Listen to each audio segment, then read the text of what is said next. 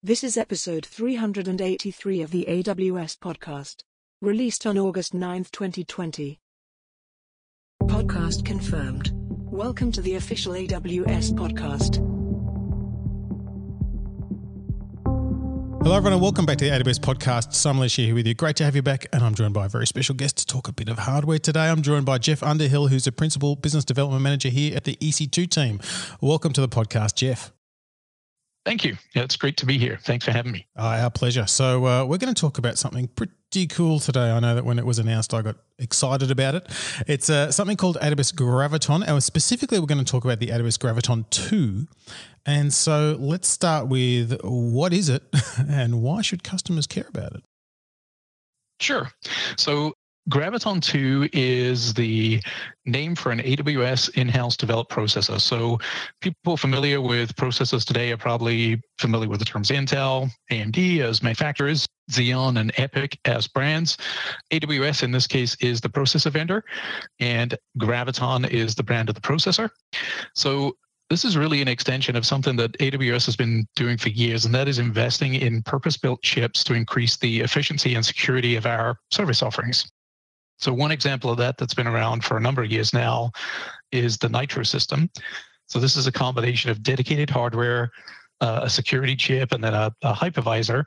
And this allows us collectively, those, those technologies, they allow us to offer a secure cloud platform and virtualized instance performance that's pretty much indistinguishable from bare metal. So we're innovating on behalf of our customers all the way down to custom in-house design chips. So Graviton is really an extension of that.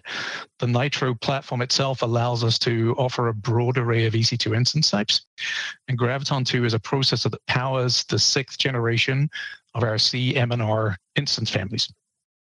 And so, how does it compare to the first generation? Because we're on we're on number two now, so it's always nice to look back and say, well, what's changed since then?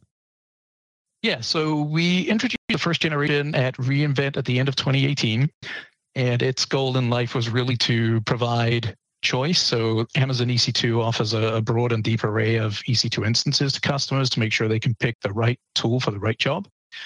The first generation Graviton allowed them to lower the cost for scale out type workloads as customers experienced that, they, they wanted to run a broader array of workloads. They wanted more capable instances. So Graviton 2 really takes that to the next level and kind of dials it up to 11, if you will. And it adds to the core count. So it's got four times the number of cores. The caches are twice as large.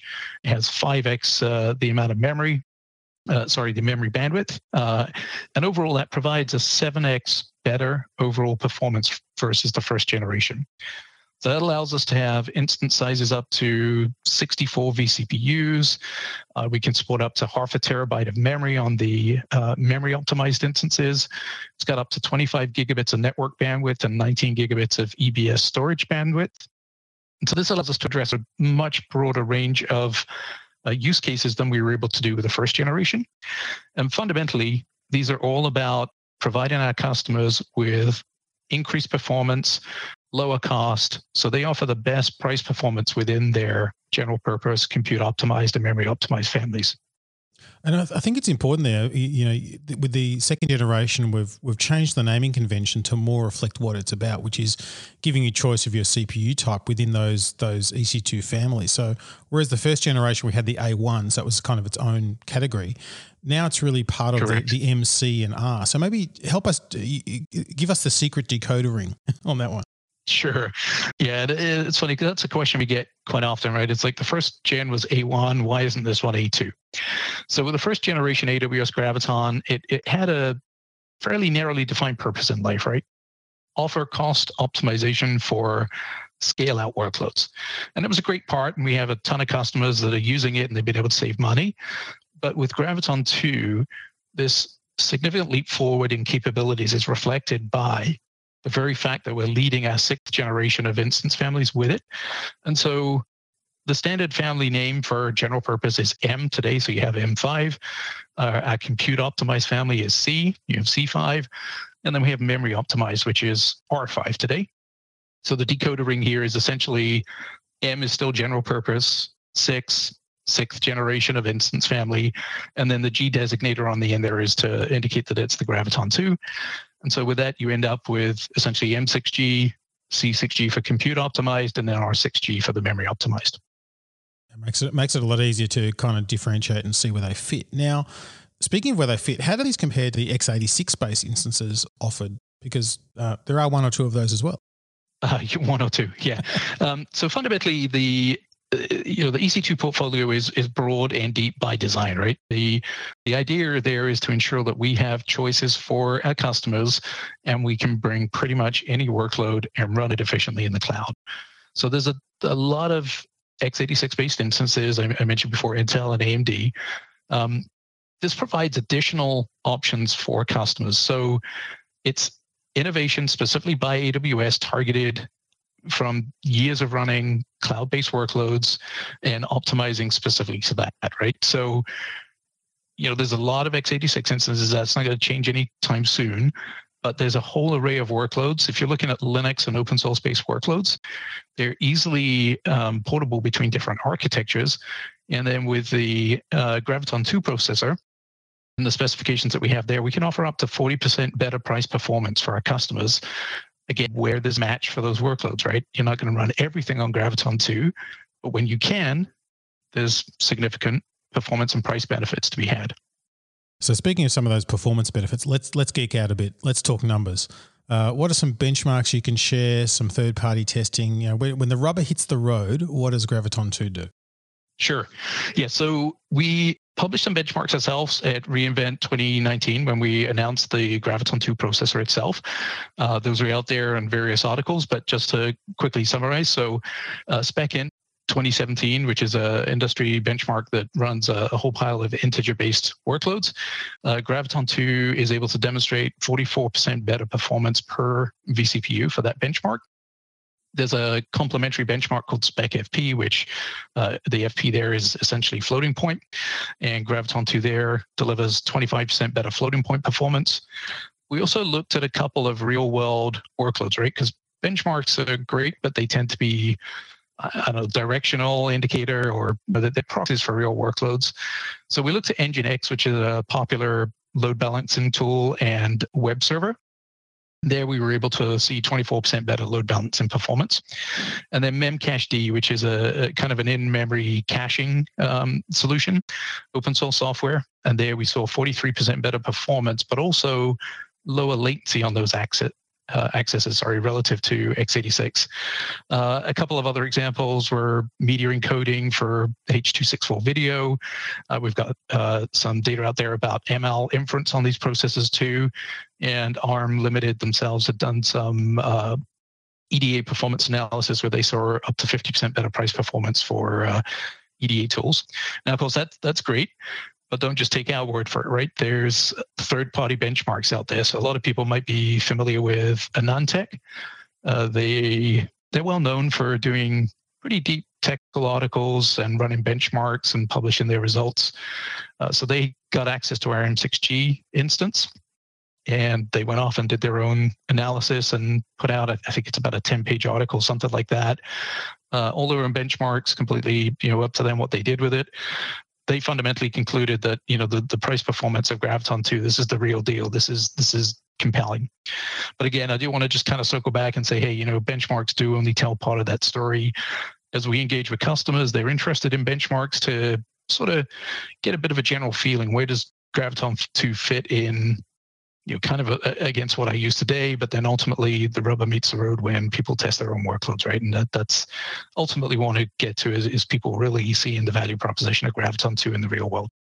Exactly, and I, th- I, think the the like I said, the purpose of those benchmarks is to know whether it's worth getting out of bed for. Like, is it worth you know doing the work to do some testing, grab grab an instance, test it up. Now, the nice thing is the the friction is pretty low to get the instance, but there's a little bit of work you have got to do to get it up and running. So knowing that you've got the potential for you know, sort of 20, 30, 40, 50 percent better price performance that's definitely worth getting out of bed for and doing some testing. So, if we contextualize this in terms of the, the types of workloads that customers might want to run on, on the AWS Graviton 2 based EC2 instances, what fits well? Yeah, and that's that's a great question because you, you, know as we engage with customers, we get the same thing, right? It's like, hang on a second here. Today, here you're right. You set it up to forty percent better price performance. The next thing, of course, is okay. Now, where am I going to focus my efforts? Which which teams, which workload should I be looking at first? So the short answer here is pretty much any Linux-based workload. Uh, if you're using predominantly open source software, you're going to have a, a pretty easy transition. Uh, we've got some customer reference examples that we can talk about there. That said, you know, we've got a couple of different flavors of Graviton 2 instances as well, the, the, the M, the C, and the R, as I mentioned. So, you know, which ones of these fit where? So to give you a couple of really specific examples, let's look at Java. So Java is a programming language. It's been around for you know good number of years uh, very mature continues to evolve there's a ton of java workloads out there so if you go and look on the graviton page and look at our customer testimonials and, and actually just do a quick search on that page for java there's uh, a handful of customers that you know had a fairly easy transition experience because it's Java, so it, it's highly portable. And so, for example, Netflix tested the M6G in, uh, instances, and on a Java benchmark, they saw up to 50% improvement versus the M5 instances. Uh, there's a company called Hotel Beds, which is uh, the world's leading bed bank. They have Java 11 and Spring Boot 2, which is kind of an application framework that lives on top of Java. They observed up to 43% better price performance versus their current implementation. Uh, Mobiuspace out of China had a Java-based containerized backend service that they tested. They saw 40% better performance and 20% lower cost. So there's other examples up there too, but but languages like Java, PHP, Python, Node.js, they're very portable. A lot of customers that use those are typically focused on developer productivity. Uh, they can move pretty quickly and easily. So there's some pretty pretty big numbers there, and they but they tend to be sort of more on the on the front end and app processing side. What about in terms of caching or data stores? Are there any numbers you can share on that side? Yeah, absolutely. And of course, that's a common workload too. Uh, with all the data flying around, you know, people have got to be able to cache and store this stuff and access it efficiently. So I mentioned uh, as part of the performance data that we talked about earlier, Memcached, but there's other examples here. So a company called EQ Alpha has a software product called KeyDB. And this is a Redis compatible store. They observed up to 65% higher performance and lower cost by running on the uh, M6G instances. Cassandra, which is another open source memory store, uh, offers 35% higher performance. And depending on the instance type you're comparing it to, between 10 and 20% lower cost. And then as part of the What's New post, when we uh, actually launched the M6G as generally available, our own Elasticache team, so we have an Elasticache service, uh, they we're able to deliver up to 50% throughput using the M6G instances versus M5 for their uh, Redis workload. So these are super popular workloads, and, and basically anybody that's running Memcached, Cassandra, Redis, uh, these these are workloads that customers are going to want to check out on Graviton 2 because it's a pretty seamless transition, and you've got that performance and price benefit. Yeah, I think we're only at the beginning of discovering which which applications fit. Because I know when I was uh, when I was watching that yeah. announcement, my first thought went to high performance compute. It's like, well, hello, here's something that might be useful there. So, it, are you seeing the sort of a, a pickup on the on the C6 family as well? So M6G was the first part that we had, and we ran a preview on that. So customers are kind of further along on their journey on M6G. It's just been accessible for longer, right? But yeah, essentially C6G dials that ratio of compute and memory more in the compute direction. That allows people who maybe can't use the full memory footprint to have a more cost effective but compute optimized experience. And then R6G kind of dials that the other direction by adding memory. So if, if people are you're running out of memory before they can take advantage of all the compute performance, they're uh, uh, you know they've they've got these options there where they can get more memory. But your point about high performance compute, that's a really important point here because with the first generation Graviton, it was focused primarily on cost savings. Graviton 2 is absolutely about increasing performance, reducing cost, and that combination of offering the best price performance within those specific families. And so, moving on from sort of all, all, the, the sweetness and light and what it's good for, one of the, the things in my experience of being a good architect is knowing what not to use things for. and so, as much yep. as knowing where to, where something fits, it's, it's helping you filter out where things don't fit. So, where which workloads aren't a great fit at the moment for Graviton 2 based instances? Yeah, and, and you know, again, great question, right? If you're going to adopt it, you want to know this is all good. I, I, hear what you're saying, but where shouldn't I use it? So it, it does address a broad array, and that's why Graviton 2 is part of the general purpose family. That said, there is no Microsoft Windows support today. So, you know, if your focus is on Windows workloads, not a good candidate. That said, .NET, so there's there's .NET Core that runs on top of Linux, and we have seen customers uh, looking at that and actually transitioning uh, .NET workloads and optimizing. Uh, if you've got legacy enterprise applications, big monolithic, you know, pieces of software that have been around for decades running on x86, maybe Oracle databases, SAP, those are just not a good fit. There's no versions of those that exist that are ported to the ARM architecture today. Um, so you're not going to want to run those on Graviton 2. Uh, we don't have GPU instances available today like we do on the x86 side. So if there's a workload that specifically needs a GPU for either uh, rendering of, of graphics or GP GPU compute, that's something we just don't have at this time. And so that that's a, not something you're going to be looking for. And then um, there are times when you may have an architectural dependency, right? So the x86 instruction set has been around for decades. It's evolved over years. Uh, current generation processors like Intel have something called AVX512, which is a wide uh, vector floating point engine. Uh, so if you've spent a bunch of time hand coding, tuning software specific to microarchitectural features, uh, which is not that common, but if you did, you know, th- th- that means there's work there. If you were to transition that, so that's something you're probably going to want to leave to further down the line. There's definitely lower hanging fruit in the immediate term. For sure. And what about containers? You know, how do they fit into this? Are they are they good, not good? Need to think about them. Give us the the read on that one. Yeah, so um, they're definitely good. Containerized applications, you know, the, this is kind of a modern way of programming. They're modern methodologies, if you will. Uh, people building containerized apps tend to be cloud native, cloud first. They use modern programming techniques and, and, programming languages. That means that they're a good fit because latest generations of compilers and runtimes have good support for ARM and specifically the Graviton 2 processor. It also means that they've architected their applications in a way where a lot of the time they're microservices or they've been deconstructed from these large monolithic apps that broken down into you know smaller services that are operating largely independent of each other. So you can bite off portions of your workload that might be a good immediate term fix. So it, it helps you kind of tackle it in a bite-sized chunk if you will. And the arm architecture has been around for years. So uh, Docker and the majority of Docker official images now exist for ARM. Uh, ECS, our own managed uh, container service, has been available for ARM since we GA'd actually the first generation uh, Graviton. Uh, EKS is currently in preview, and we're working towards getting that as a, a GA. So EKS is our Kubernetes version of that managed container service. And then ECR is our container registry. And I want to spend just a second on this because this is kind of an important point. Mm. Historically, people have been operating with kind of a, a, homogeneous environment where maybe they only have x86. Now you're bringing ARM into the mix. And so the container ecosystem and the, the container community have actually already planned for this and they have mechanisms built into how you build container images that allow you to build something called a multi-arch or multi-architecture image where you actually have support for ARM and x86 built into that image. And then when you pull that image down to the EC2 instance, it knows where that originated from. And if it's ARM, you get the ARM image. If it's x86, you get the x86 image.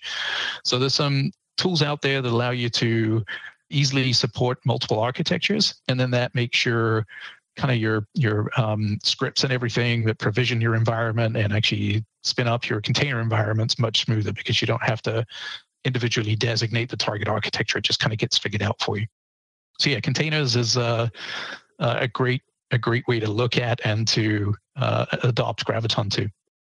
And so you mentioned it was in, in, in preview. People have seen the the first generation. Now that we've sort of had Graviton two out for a little while, what's the what's the customer experience been like? Because really, that's where the proof is in the pudding. Yeah, yeah, and to be honest, we've been uh, really excited by the the results we've seen. Right, even through the preview, uh, people were coming back to us. They were validating our value proposition. Sure, we had some paper cuts along the way where some people were like, hey, I use this and it doesn't exist for ARM yet, or I had to build something from source. But as a general rule, that's been a pretty light investment on their part given the return on that investment. So a specific example is honeycomb.io. So they're a customer that offers uh, observability solution. So you integrate it into your specific software. They monitor your uh, solutions at scale and help you identify and resolve performance and, and issues in your application.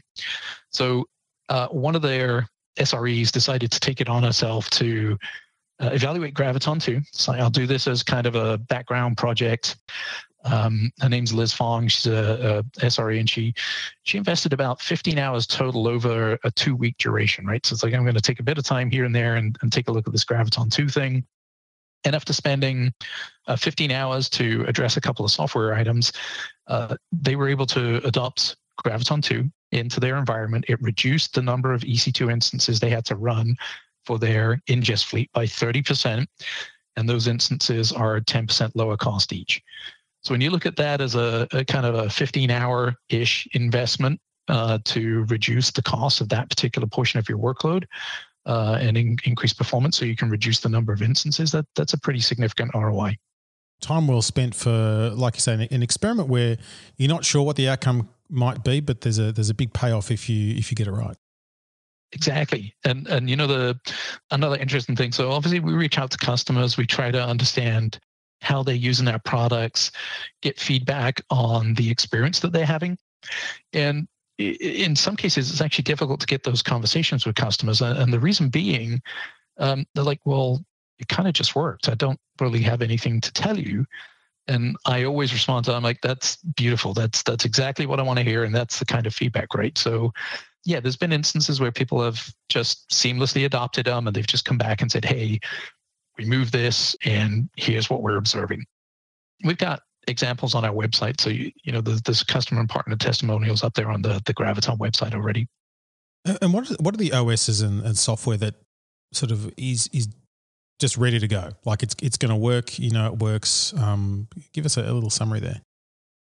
Sure. Yeah. So um, back to my point earlier about ARM being in existence for, you know, a, a good number of years. Um, lots of those systems are out there running Linux, not necessarily in the the cloud and server world. That's something new, but the full complement of Linux distributions that people typically use in EC2 are available today. So you have Amazon Linux 2, Red Hat Enterprise Linux, both uh, 7.x and RHEL 8.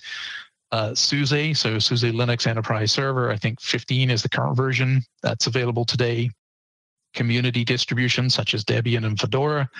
And then uh, not to forget is the FreeBSD and NetBSD community. I get told off because sometimes we lump them with Linux and they're not Linux distributions, but uh, both FreeBSD and NetBSD uh, exist and you'll get package parity with uh, x86 today.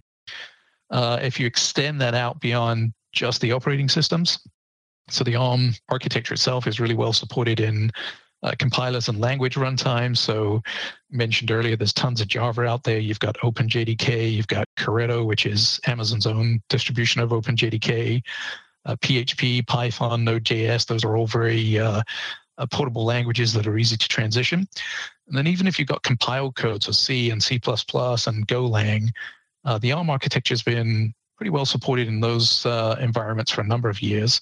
And we've actually published a Getting Started guide up on GitHub that will provide people with pointers on compiler flags, uh, known good versions of PHP where we know there's been optimizations that have landed uh, that give you upside on Graviton 2 and things like that. So it's uh, it's pretty good complement of open source based technologies and OSs. And you mentioned some of those paper cuts that customers sometimes come across. What are some of those hurdles that you, you think some customers might have in terms of adopting some of these Graviton 2 based instances? And in particular, is rewriting code going to be normal or, or not normal?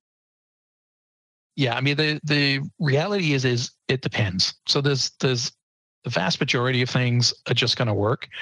Um, there are situations. So if you stick to you know the Linux kernel and popular open source uh, applications, tools, etc., you're pretty much going to be covered.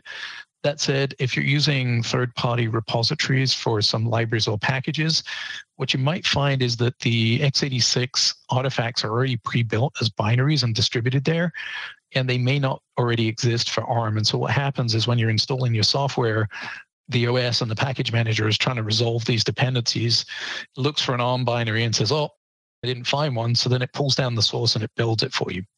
Now, the good news is that's a build time only uh, delay, right? Because it's got to pull down and build that source, and then now you've got that binary artifact. We're busy working with communities, working with that customer base to uh, address those situations so that pre-built binaries do exist, and that'll be it'll significantly reduce the number of times where you have to actually build from source. Those are the most common type situations. Um, but yeah, like I say, most SREs or development engineers work their way through a couple of these things, and in a, a pretty modest amount of time, they're up and running and, and able to get some good data out of Graviton 2. And so, Jeff, which regions are the Graviton 2 based instances available for customers? Yeah, so Graviton 2 is generally available. We've launched it into six regions today. So these include US East, so both North Virginia and Ohio, uh, US West in Oregon, uh, in Europe, which uh, we have uh, both Frankfurt and Ireland, and then Asia Pacific, we're in Tokyo today. And what about from a pricing perspective? Because I think it's intriguing that this already provides, in, in many cases, a significant price performance benefit. But we're huge fans of spot instances on the podcast. We go on about them all the time because we love saving our customers money. Um, can I get these in the in the spot instance form?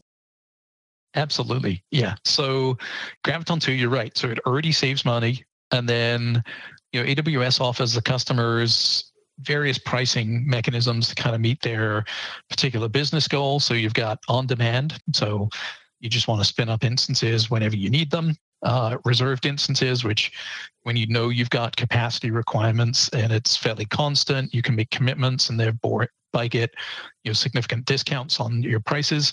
Spot, so that's basically accessing spare capacity at EC2 at a heavily discounted rate. So Spot is also available. And then last year, we also introduced savings plans, uh, which is kind of another form where gives customers a little bit more flexibility if they know they're going to use a, a, bunch of capacity.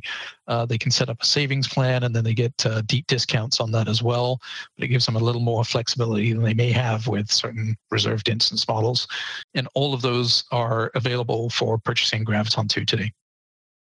So how, what's the best way to get started? If, if i'm sort of looking at this going wow this, this sounds pretty cool. Um, a, how do I get started? And B, if I've got questions or, or need a little bit of help, how do I how do I get that? Sure. Yeah. So Graviton 2 instances are generally available today. So that means anybody with an AWS account, you can just go into the console today, uh, pick the OS flavor, you know, your favorite Linux variant. And the one key thing there to look for is there's a, little radio button that basically selects between architectures. So you'll see a 64-bit ARM. You select that. You can click Launch, and on the next page, you'll be presented with a list of Graviton 2 instances. If you're using the command line interface and have scripts, just make sure you know you're picking the EC2 instance type, so an M6G dot whatever size, C6G, R6G, and then that you're picking an AMI that is built for the 64-bit ARM architecture. So all those operating systems I mentioned earlier, AMIs exist. There's a specific AMI ID in the region, so you just want to make sure that you're uh, uh, tagging the right AMI ID as you launch things. But I mean, that's the beauty of the cloud, right? So this this it's there. It's it, you don't have to order something and wait for it to show up. You can just go in, you can spin one of these up within minutes. You're playing with it, and then you can take it for a spin and see what it does for you. Oh yeah, yeah. Sorry, you also asked about health. if I get stuck. Yeah, what do I do? yeah, if you get stuck. So, so the, another key part of this is we've worked hard to make sure that the Graviton journey and experience is just like any other EC2 instance, right? So, the Graviton 2 instances should behave exactly the same. So the good thing is there there's all this EC2 knowledge and experience that exists and documentation that all applies here, right? So there are some differences. I mentioned the ARM architecture versus x86, but at least for getting up and running and running in a Linux environment, that stuff's all pretty much transparent. So take advantage of those resources. We do have this Graviton Get It Started guide that's posted up on GitHub. So that's a little more kind of Graviton and ARM specific. And if you need help or you have questions, you can also work with your AWS account team or post questions to the EC2 AWS Developer Forum. There's a bunch of people that monitor that. There may be um, other customers that, that might even chime in and help, but certainly ourselves, our service team, and our engineering team will uh, uh, get on there and help with responses. So, multiple ways to get help, multiple ways to uh, get started and experiment with Graviton 2. Yeah, that, that getting started guide after um, plus one on that is a great resource and just gets you over some of those things that you may not have thought of or things that other people have, have learnt or tips on the way. So definitely, uh, um, much as we don't like to read the documentation before we start things as technologists, I think reading the getting started guide first is uh, advised in this case, Jeff. Yeah, and and you know it, we posted it on GitHub. It's it's intended to be kind of a developer resource to help with software related items. You know that's really one of the differences here. And if there's something that's not included in there, just post an issue to the GitHub saying, "Hey, what about you know this topic?" Or, "Well, I understand that, but I don't get this," and and that gives us some feedback too, and and we'll make sure that we uh, monitor that and can add sections to the Getting Started guide so that. Uh, you know, if you've got that question somebody else is going to, and we want to address that and make it an easy experience for people. Yeah, definitely, definitely. Jeff, thanks so much for coming on the show and uh, and elucidating a bit on Graviton 2.